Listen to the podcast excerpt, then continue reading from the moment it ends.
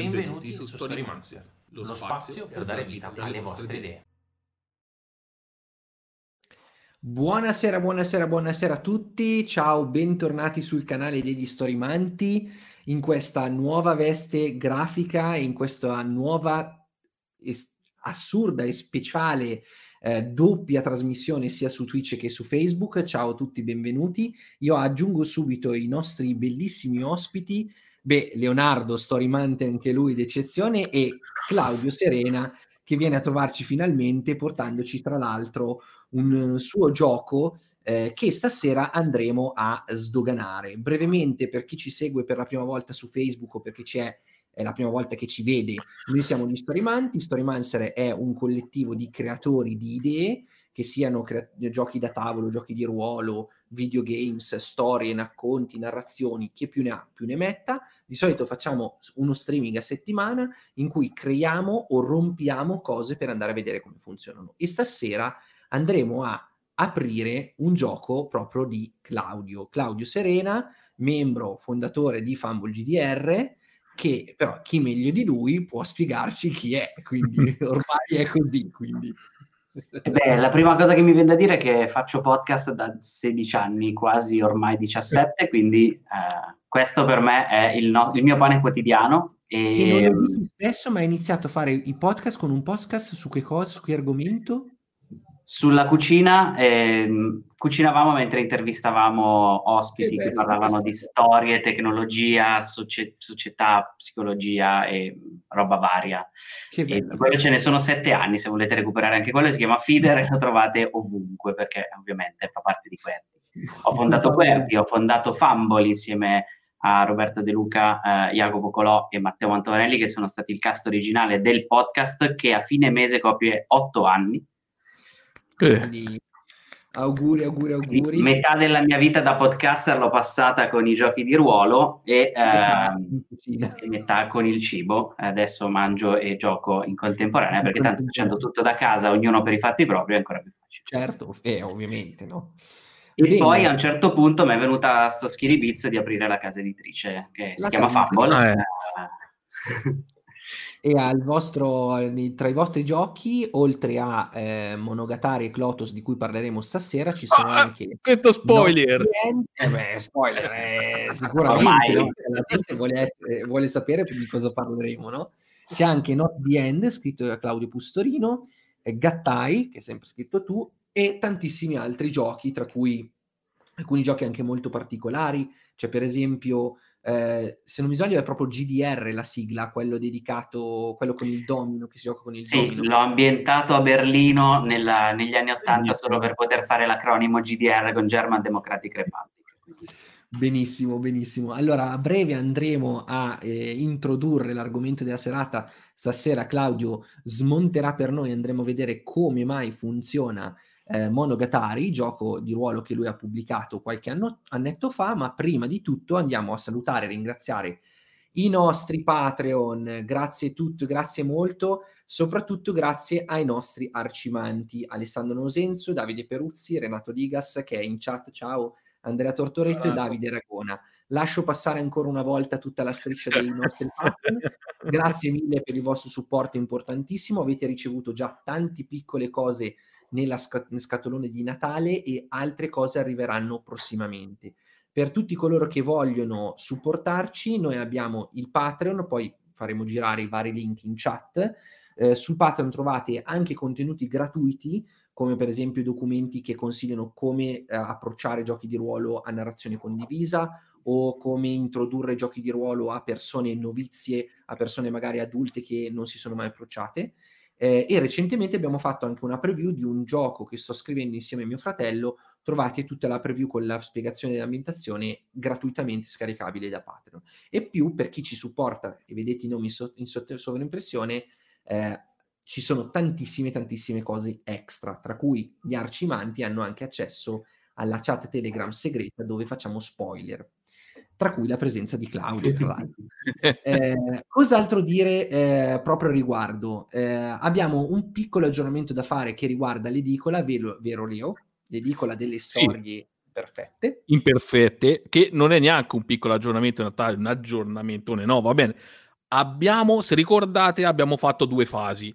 Eh, la prima fase abbiamo già due racconti che sono stati, sono editati, sono pronti alla pubblicazione. Eh, siamo al terzo, stiamo editando il terzo e eh, dopo di questo vi ricordo eh, che c'è anche la seconda fase, quella dove abbiamo smistato tutti i vari soggetti in modo casuale e sono toccate le, le cose più incredibili. Abbiamo fatto questa cosa che si chiama Racconti al buio, dove delle persone hanno inventato un soggetto per un racconto e poi questi soggetti sono stati mischiati fra di loro e dati a sempre alle stesse persone e quindi hanno dovuto scrivere il racconto su un soggetto di un altro, ma non è finita, siamo ancora più stronzi. Perché loro stessi riceveranno un altro racconto scritto da qualcun altro che dovranno editare. Quindi prossimamente ne vedremo delle belle. E qual è il limite ultimo per mandare i racconti, Leo? 31 gennaio, mi raccomando, saremo fiscalissimi. Specialmente Daniele, guardatelo, la cattiveria in persona. Tra l'altro anche io e Leo e Andrea dobbiamo scrivere racconti, ah, quindi cioè, se, non, se, non, siamo fiscali noi c'è un problema. Eh, per quanto riguarda invece, vi do una, una, buona notizia per quanto riguarda il mio operato, io sto lavorando a un gioco eh, scritto, inventato in live insieme a Claudio Custorino, che salutiamo. Durante la diretta che abbiamo fatto insieme a lui a novembre abbiamo creato questo gioco che si chiama Metamorphosis, che parte più o meno dall'esperienza del Covid e si allarga, un gioco in cui si interpreta un unico personaggio diviso in più aspetti, in più anime, tra virgolette, eh, durante un momento di crisi e di costrizione all'interno di una società che inventerete mentre giocate. Abbiamo fatto dei playtest, sono andati molto bene, la gente è molto entusiasta di questo gioco. Sto già scrivendo la versione 0.5 che i nostri Patreon riceveranno in via del tutto eccezionale e in anteprima su tutti gli altri. Sempre per rimanere in tema eh, Not the End di Claudio Pustorino, stiamo finendo l'editing del nostro setting per Not the End, incentrato sulla Cina della dinastia Ming che si chiama Invisible Sun. Eh, in Invisible Sun si interpretano questi soli invisibili che sono praticamente dei discendenti degli spiriti celesti della Cina che devono difendere gli ultimi spiriti celesti in vita dalle forze dell'impero controllato dalla gilda dal, degli eunuchi. Eh, il buon Leo si è fatto una cultura smodata della Cina, sì, della dinastia, io idem. Flippato, una roba assurda e il setting è fatto apposta per esplorare la dinastia Ming. Quindi se non sapete niente della dinastia Ming non è un problema perché è fatto appositamente per creare delle one shot ed esplorare un aspetto culturale della Cina di quell'epoca. Quindi speriamo che vi possa piacere, prima o poi lo troverete gratuitamente sul nostro sito www.storymancer.it, ma perché non sfruttare la bellissima chat eh, di eh, StreamYard e mettere il sito all'interno della chat? Ora che posso farlo, che ho il potere, perché non farlo? Benissimo, allora, detto questo, andiamo a spaccare i giochi. Quindi, Claudio, parlaci di Monogatari. Che cos'è Monogatari? Allora, per parlare di Monogatari devo prima partire da Clotos, perché Monogatari è un hack di, di Clotos, come c'è scritto bello grosso in copertina. allora prendiamo Clotos esatto. Di um, Clotos è stato il primo gioco che ho pubblicato come Fumble insieme a Gattai. Um, erano due aspetti molto diversi tra loro di quello che io cercavo in un gioco di ruolo. Uno era, ecco quello che sta facendo vedere Leonardo, il gioco cacciarone in cui si urla al tavolo perché è divertente farlo. Clotos voleva essere il gioco più serio, più um, più, che più esplorava la figura dell'eroe. E questa idea dell'esplorare la figura dell'eroe torna poi con Monogatari, quindi è per quello che vi dico che dovevo partire da Clotos. Clotos si sottotitola I fili del destino perché... Ehm, Faccio allora, vedere la del personaggio scivoli in fondo al manuale. Perfetto, ottimo. E questa è la scheda di Clotos e come vediamo in fondo cioè, ci sono questi bellissimi fili del destino che adesso... Esatto, sono sette fili, sono quindi una risorsa finita che il personaggio ha a disposizione, il giocatore può consumare quando vuole per eh, riuscire automaticamente in una prova e tra molte virgolette avanzare di livello. Dico tra molte virgolette perché le tue statistiche non cambiano, non, non diventi più forte perché il, il, tiro che fai normalmente è più bello, più figo, più, certo. più ma impari a fare cose nuove, hai accesso a delle, dei, delle possibilità che prima non avevi e questo quindi ti rende in qualche modo più adatto ad affrontare il tuo destino. Um, la peculiarità di, di, questo, di, questo, sistema di fili del destino è che ne hai sette, consumato l'ultimo, muori. Mm. Non c'è via di uscita, non c'è scampo. Questo un po' ovviamente era ispirato dalla mitologia greca, per cui l'eroe, eh, arrivato al culmine del suo destino, quando le parche tagliavano l'ultimo filo, tanti saluti.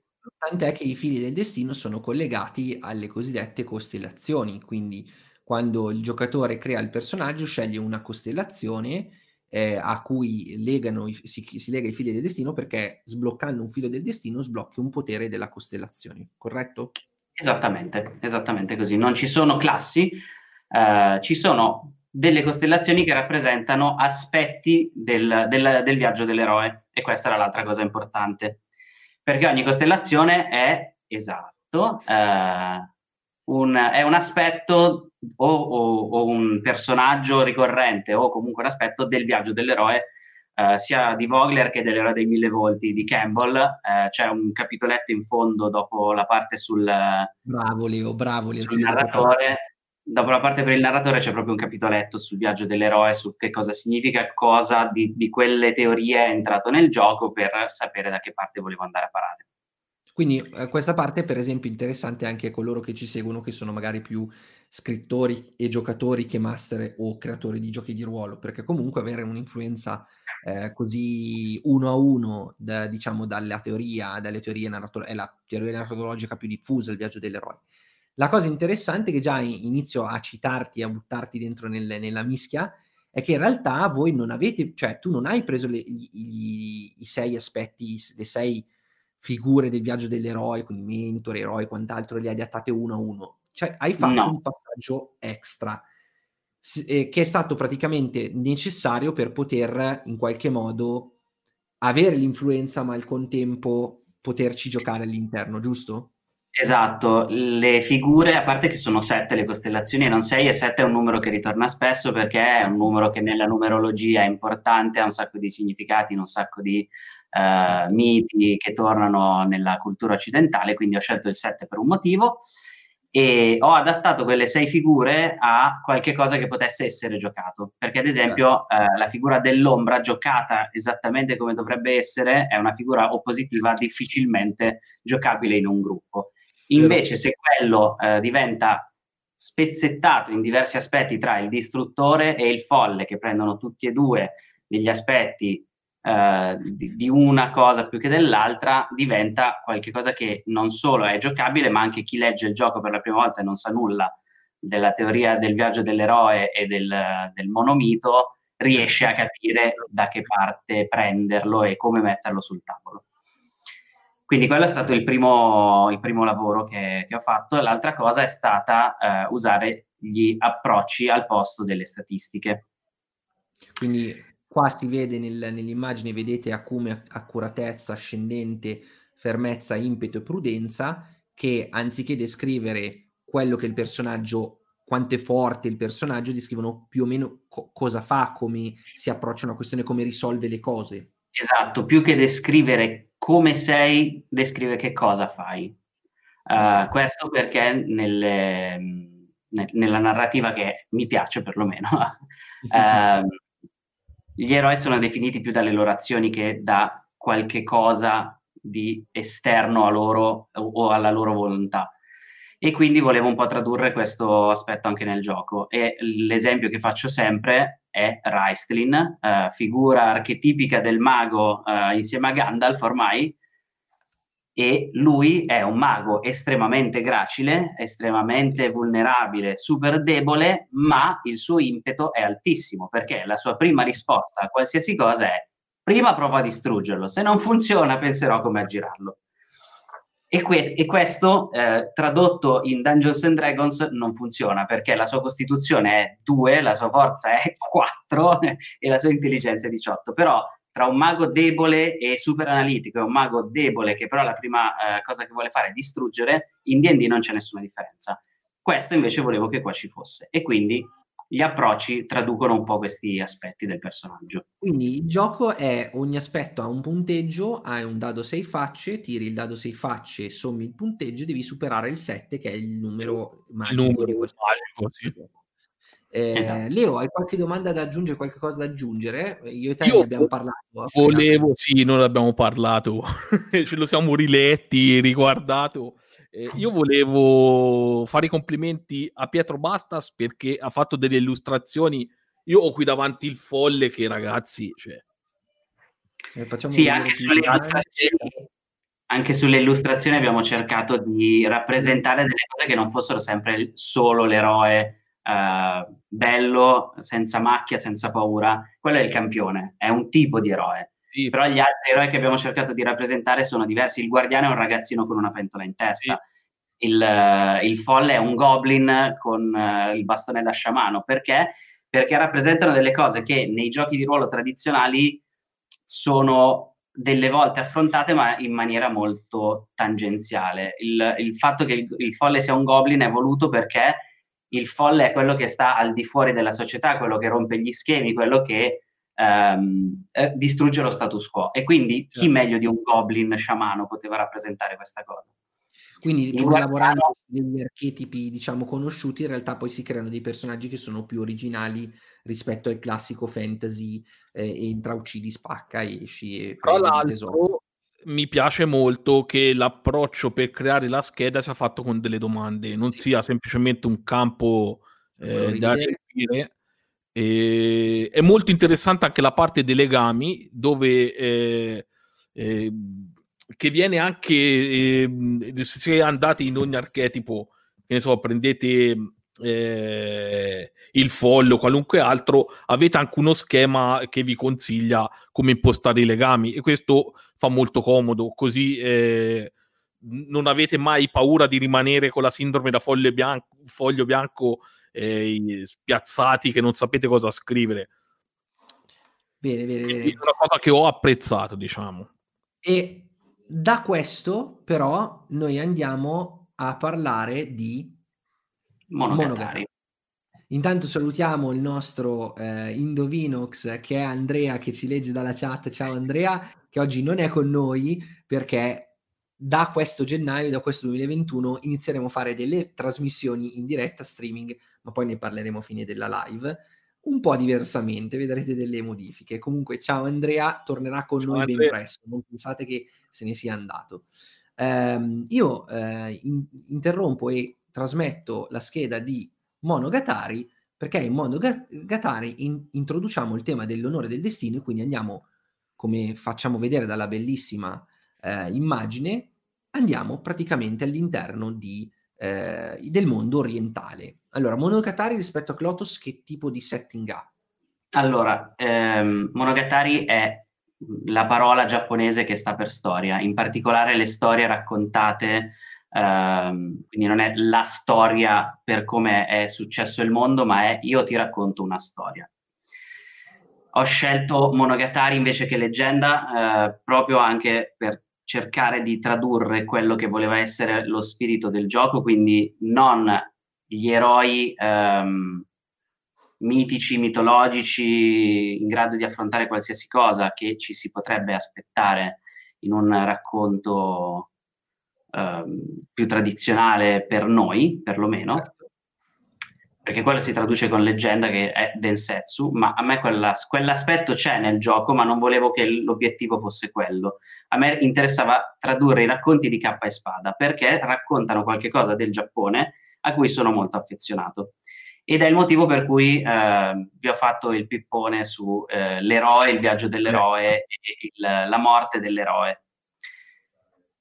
La morte dell'eroe è ovviamente centrale in questo gioco ad ambientazione nipponica, che è ambientato in un generico impero giapponese che potrebbe essere il Giappone storico come il Giappone di, di manga che avete visto, letto e che vi è piaciuto, o potrebbe addirittura essere il Rokugan di Leggende dei Cinque Anelli in cui ci volete giocare con Monogatari. Non vedo perché no. Certo.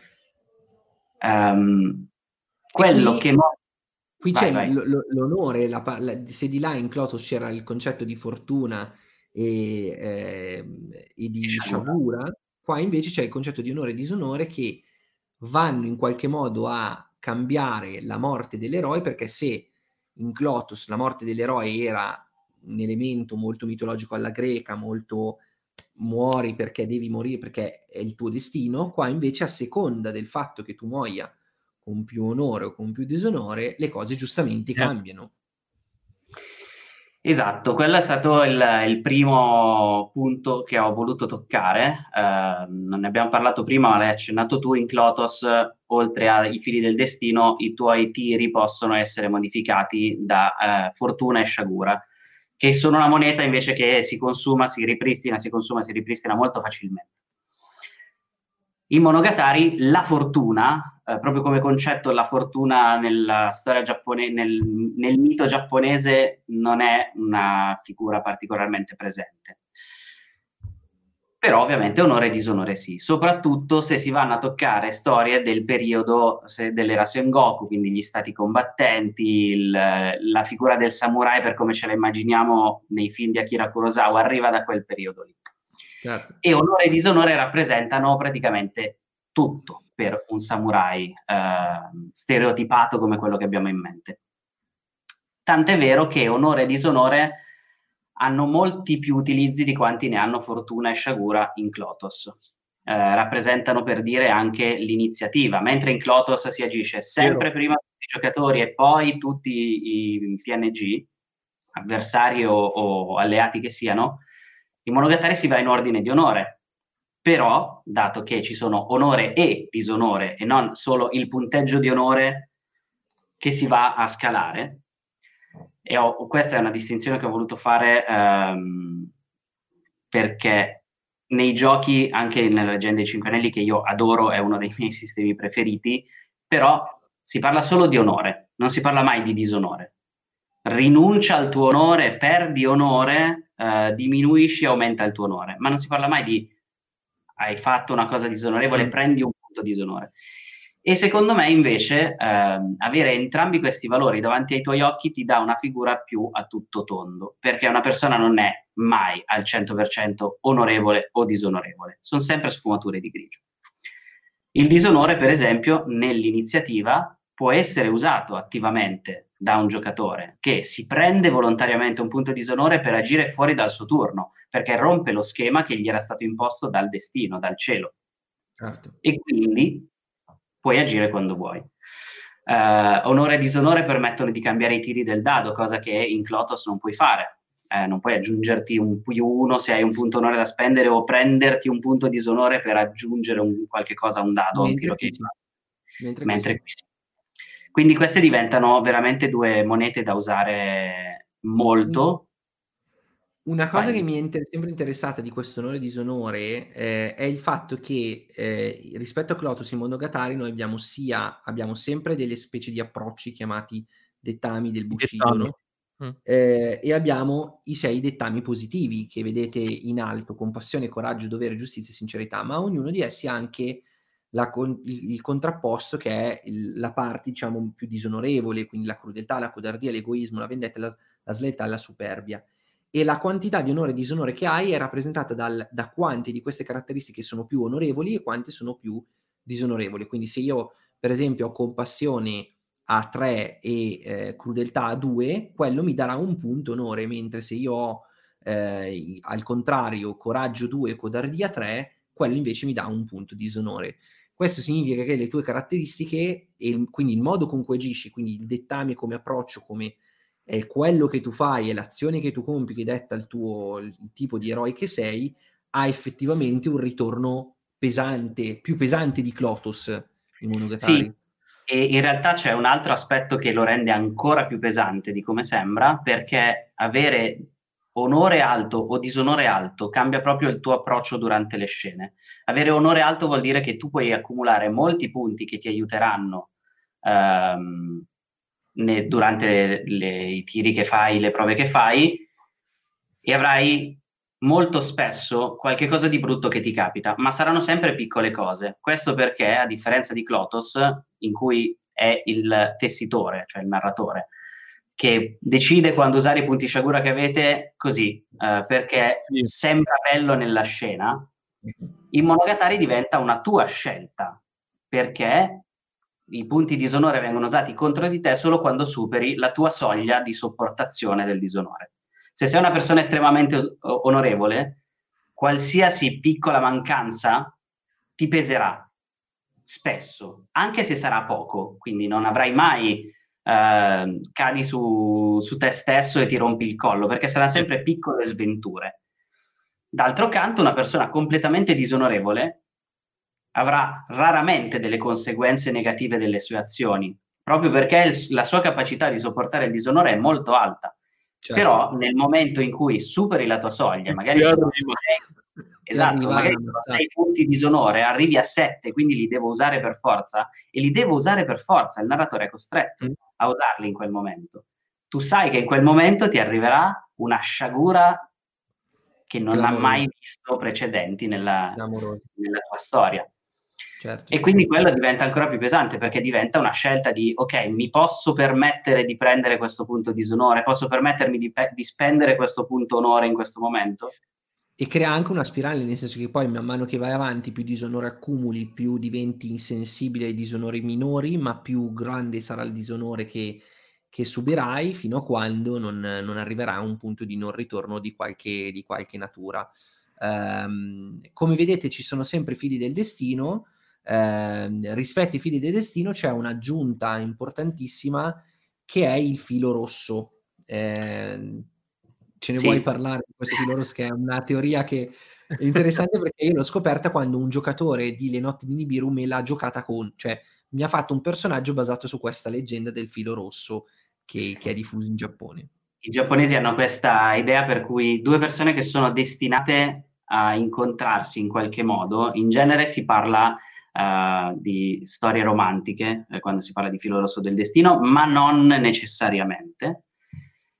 Due persone che sono così legate da, dal destino sono legate da un invisibile filo rosso che a volte chi è più portato per queste cose riesce a vedere, è un filo che può attraversare infinite realtà, infiniti mondi e il tempo stesso, tant'è vero che uh, Your Name, il film di un paio sì. di anni fa, bellissimo, gira tutto proprio intorno a questa storia del filo rosso e ehm, ovviamente si parlava di fili del destino, non potevo, e, e, Giappone non potevo esimermi da mettere il filo rosso del destino, che è una specie di legame particolare. I legami in Clotos sono solo con gli altri personaggi. Perché eh, in un party è, è, bello essere coesi. Il filo rosso del destino invece può essere con chiunque, può essere anche con la tua nemesi, a cui sei destinato con cui sei destinato a incontrarti e scontrarti e, e sfidarti, può essere la persona a cui sei destinato a tornare dopo il tuo viaggio. E quindi quando fai qualche cosa uh, che ti avvicini alla persona a cui sei legato, avrai un vantaggio in questo caso. Certo.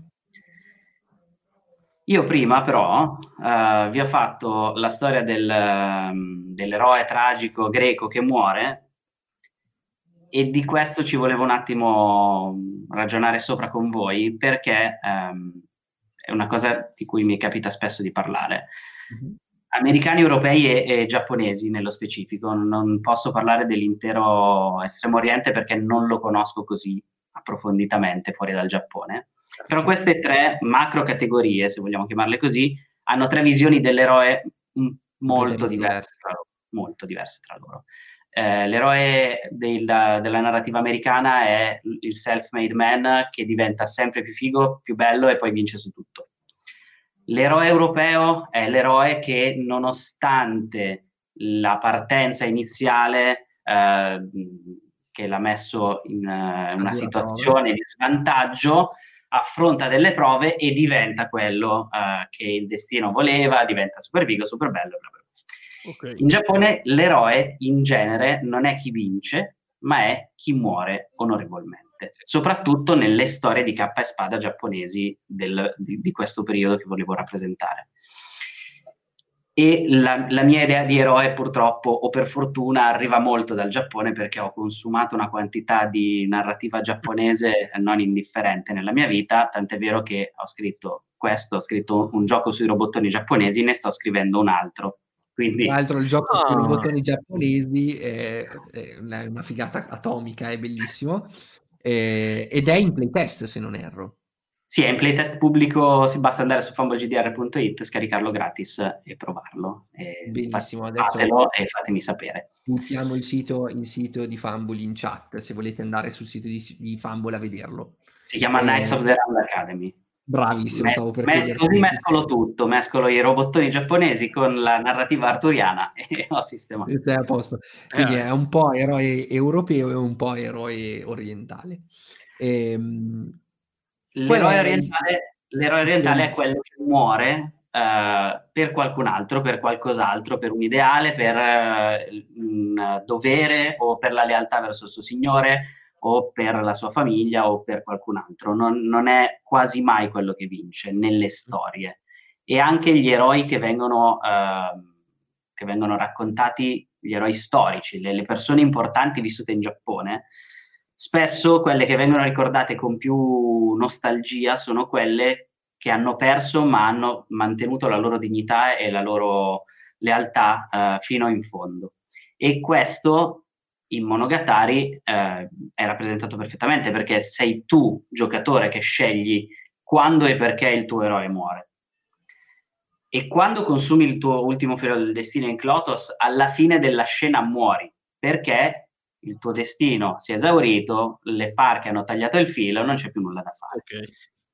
In Monogatari non è detto che sia nel momento in cui tu arrivi alla fine del, del tuo percorso, del tuo viaggio da eroe, perché se hai il disonore più di quanto onore tu abbia nel momento in cui muori, puoi chiedere al tessitore di ehm, riscattare il tuo onore e morire da eroe, in quel caso, facendo seppuku, cosa che i giapponesi hanno eroicizzato molto nella, nella storia. Eh, tant'è vero Beh, che durante anche, la guerra mondiale anche i film occidentali l'hanno erocizzato molto negli ultimi anni con diversi film americani.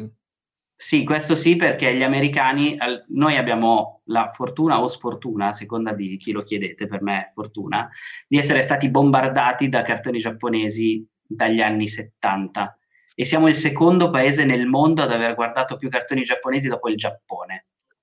Ah, dimmi te, non lo sapevo. Ok. Perché? Perché abbiamo avuto il, siamo partiti in vantaggio sul resto del mondo.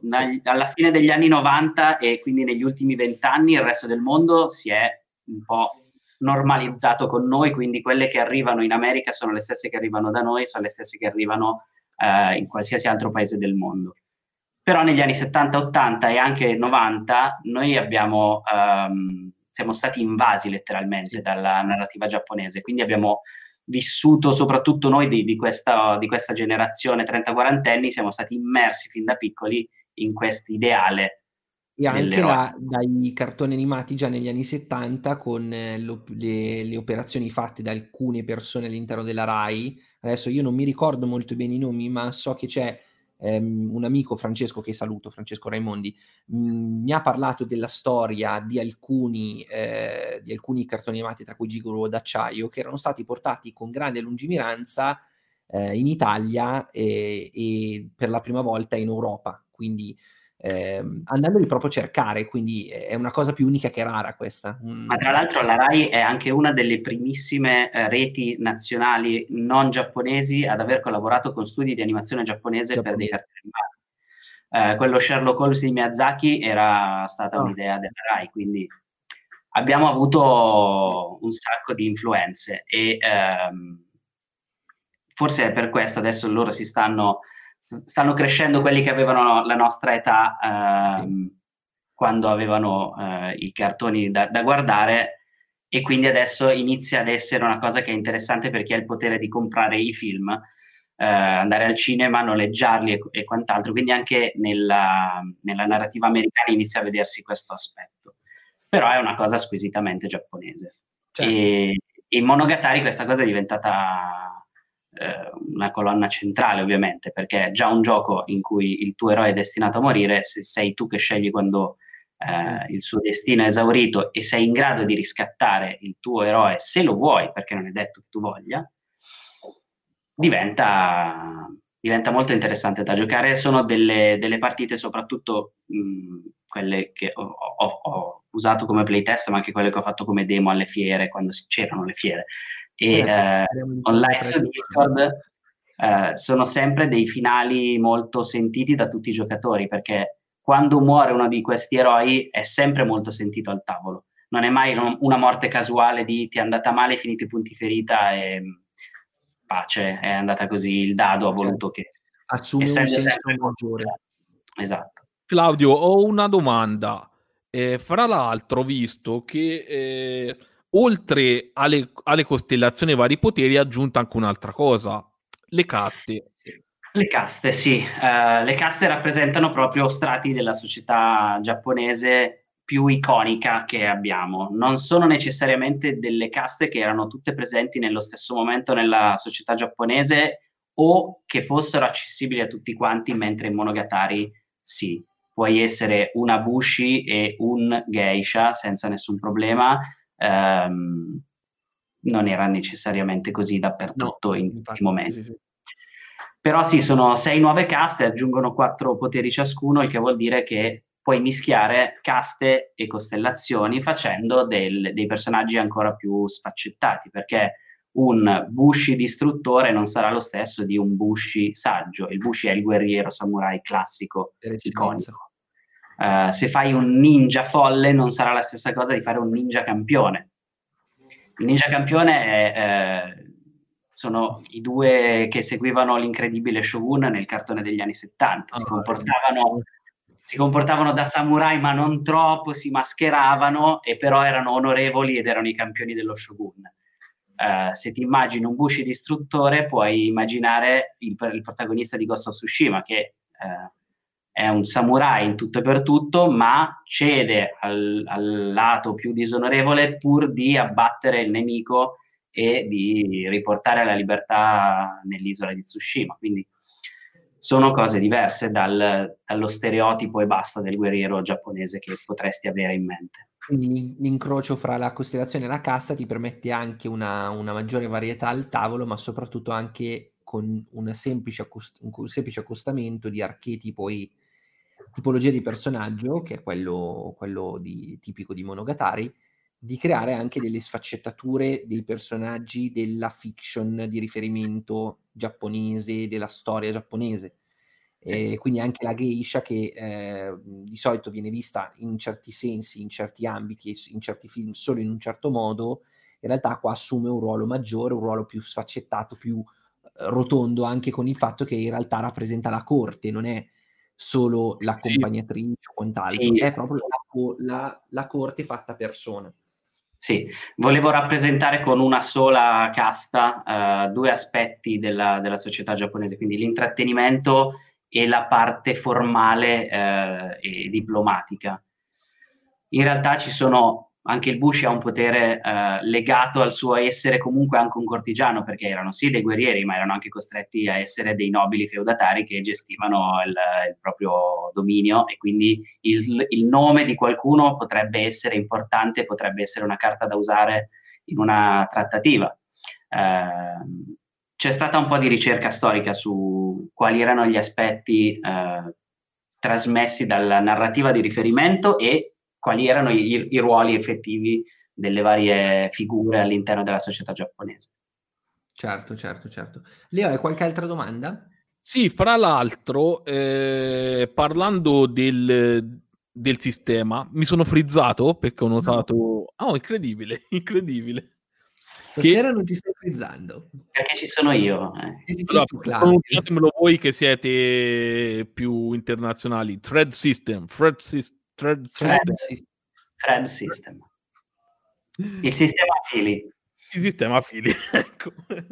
In Clotos avevamo questi 16 punti da segnare. Ora io vado a parlare più eh, a livello di anche come creare eh, la scheda dei personaggi. Qua invece eh, la cosa cambia perché abbiamo 5 punti da assegnare fra ogni dettame o comportamento disonorevole.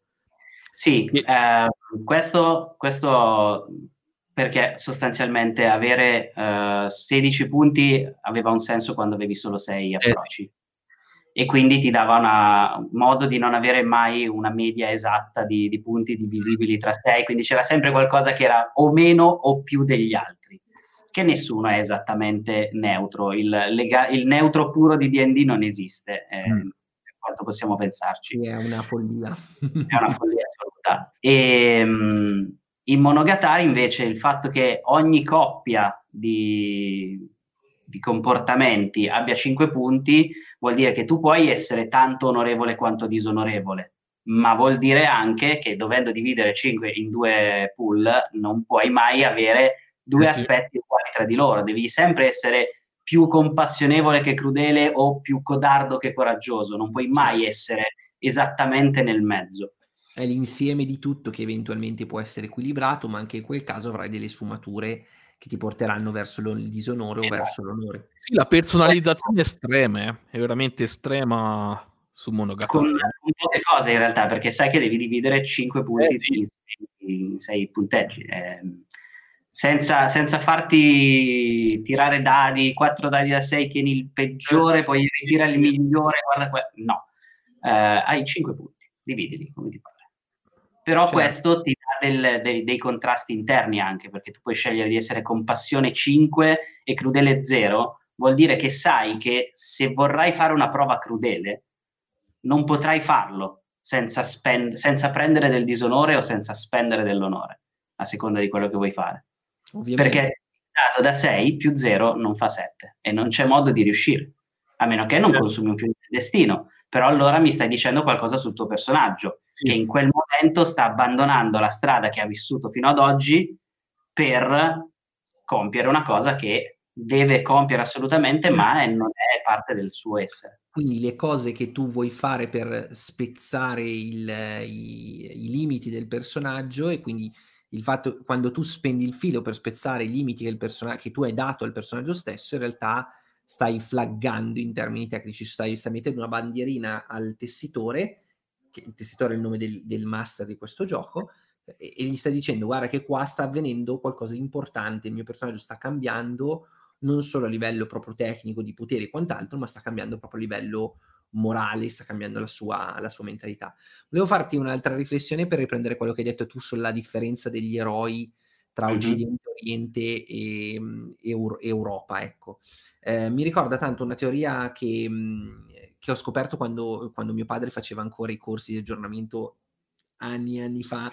Eh, un giorno è tornato e mi ha spiegato questa teoria che poi ho ritrovato più spesso, più volte durante il mio percorso, cioè la teoria che vuole che le tre forme di comunicazione americana, europea e giapponese siano completamente differenti. Gli americani sono rappresentati da una linea dritta, eh, gli europei da una linea ondulata, i medio orientali da una linea tonda che diventa spirale e i giapponesi da uno scacchiera. Perché questa differente di rappresentazione?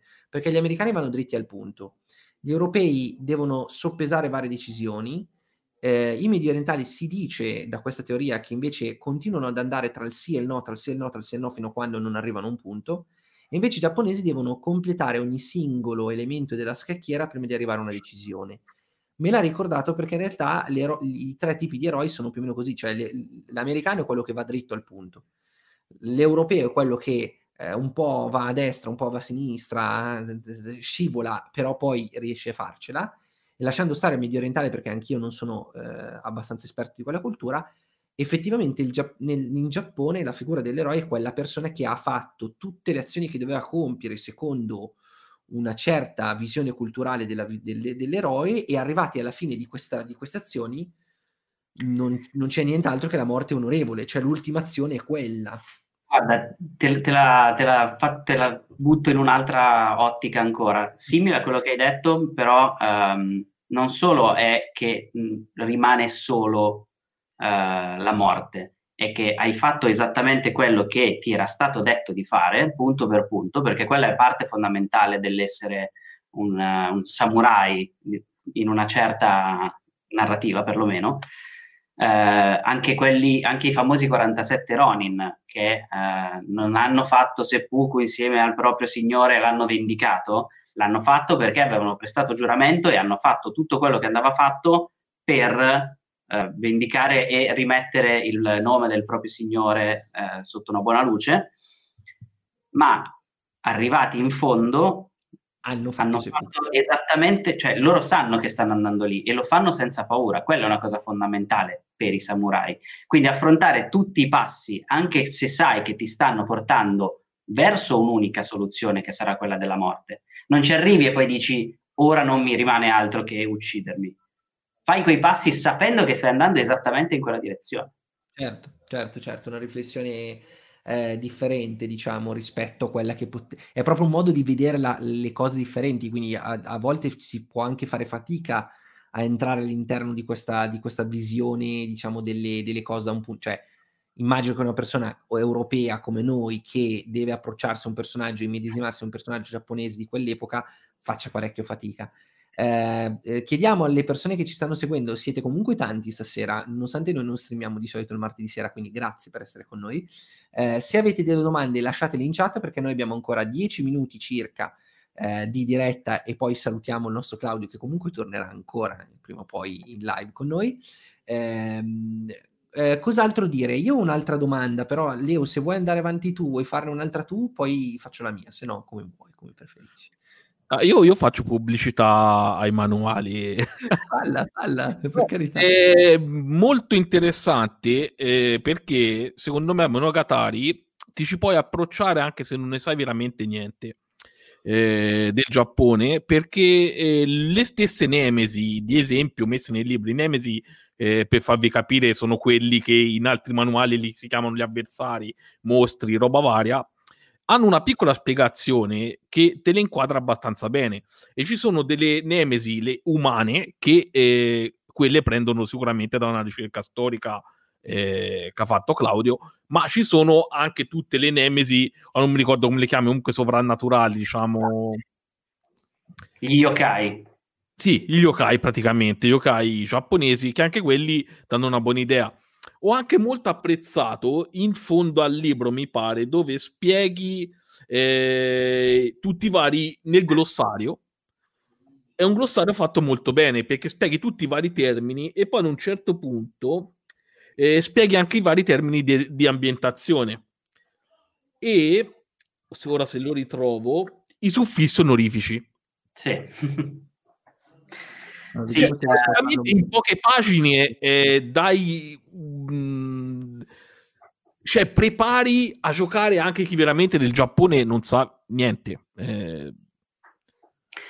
Sì, ho, ho, cercato di mettermi nei panni di chi non fossi io, eh, che magari ha visto un anime una volta, ha visto un film di Kurosawa quando era giovane e adesso gli è venuto lo, lo schiribizzo di uh, voler provare a giocare un, um, un samurai, non è detto che siano de- né dei termini né delle situazioni, perché il come ci si rivolge a una persona per noi non è assolutamente banale, anche mm. perché eh, per quanto noi siamo stati immersi nella cultura giapponese, o sei un invasato come me che si è guardato in giapponese tutto quanto, oppure difficilmente hai la sensazione di, di, di, di differenza c'è tra chiamare qualcuno Sama o qualcuno Domo o qualcuno San. San lo usano per qualsiasi cosa, per tutti, tranne quelli che non sono veramente eh, vicini all'imperatore o il signore feudale.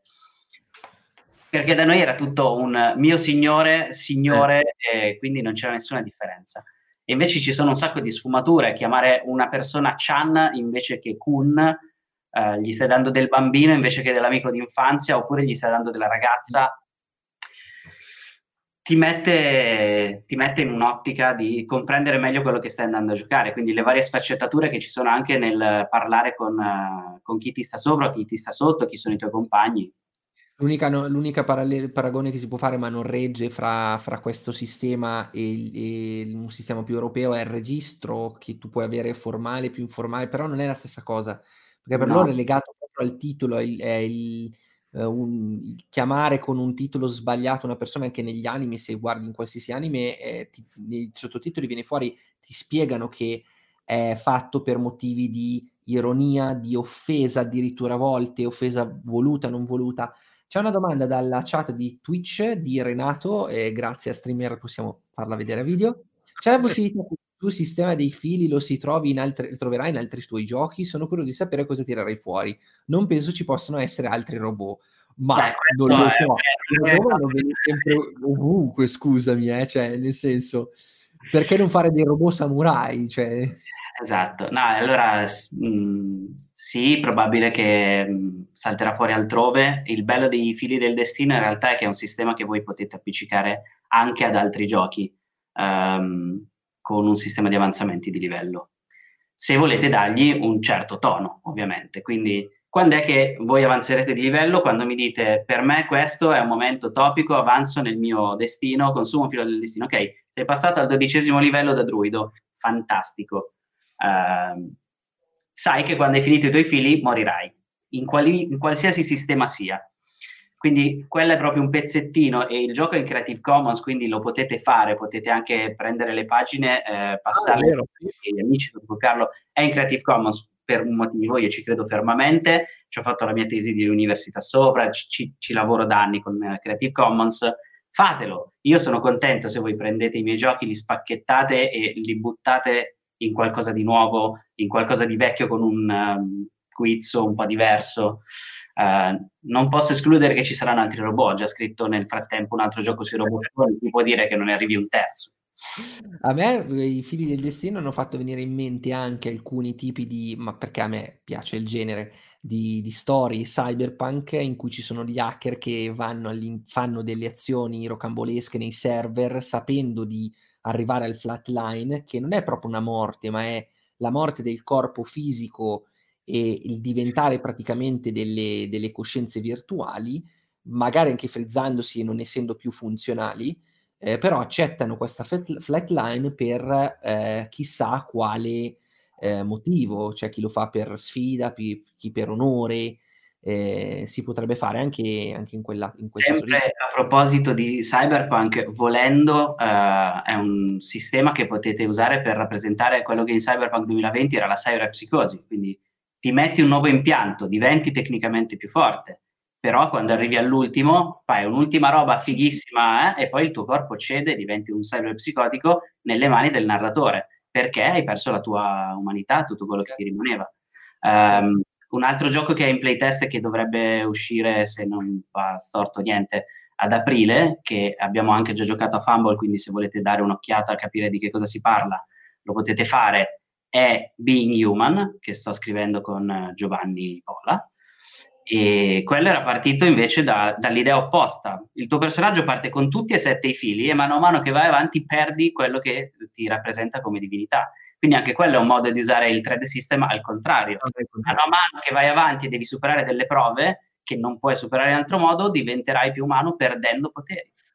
Perdendo poteri. Sono cose che sono fattibili, eh, anzi fatele. Certo, certo. Benissimo, allora non ci resta che ringraziarti per essere stato qui con noi. Eh, grazie mille, tornerai magari, magari in futuro tornerai con Giovanni eh, per raccontarci di Being Human.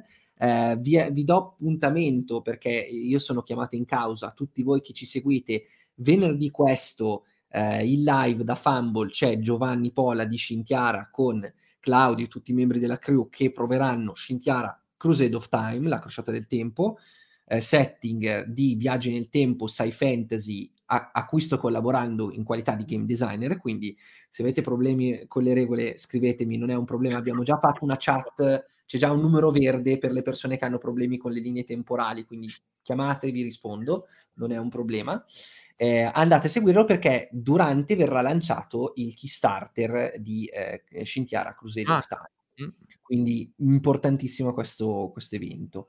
Um, io vi devo anche rubare qualche secondo per farvi vedere una cosa in anteprima che vedrete adesso in live che poi troverete sulla nostra chat Telegram eh, che vi metto in chat. Se volete seguire c'è il canale e c'è anche connessa al canale la chat. Noi da questo, da questo anno inizieremo a fare delle eh, diciamo delle, degli streaming eh, con una, un calendario lievemente differente che vedete qua a fianco eh, oggi, martedì 12, eh, abbiamo ospite Claudio con il rompigioco.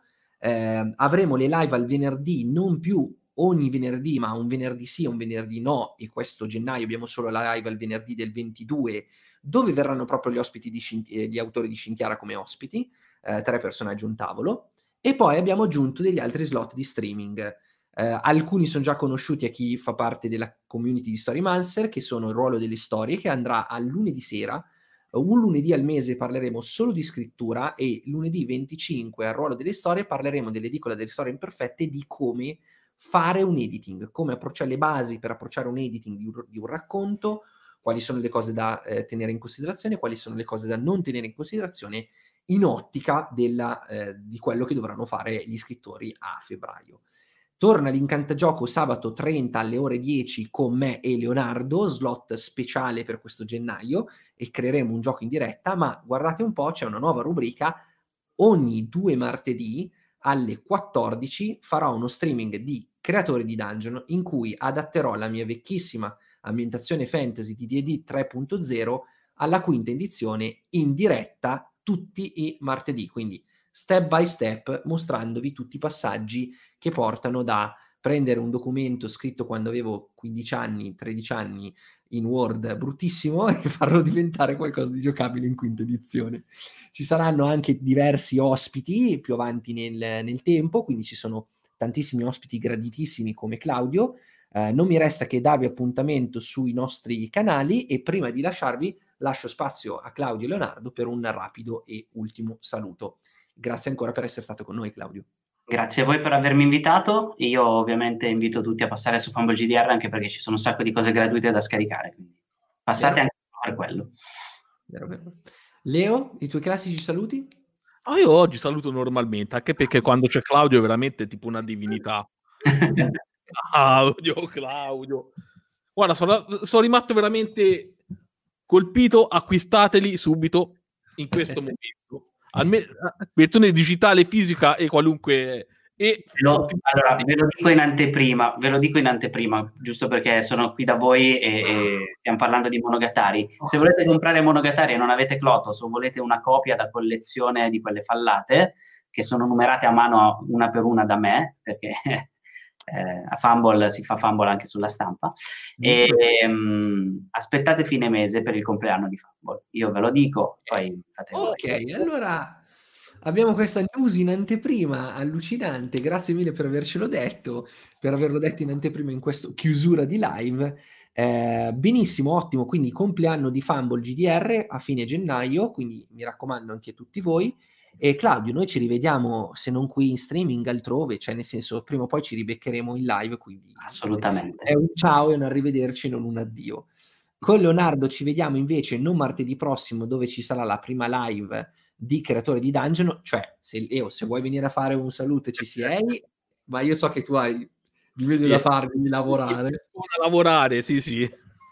Ma avremo tantissimi ospiti e quindi ci vediamo martedì prossimo alle 14 con la prima parte della creazione di un setting di quinta edizione. Ciao a tutti da Daniele, ciao a tutti, buona serata. A tutti.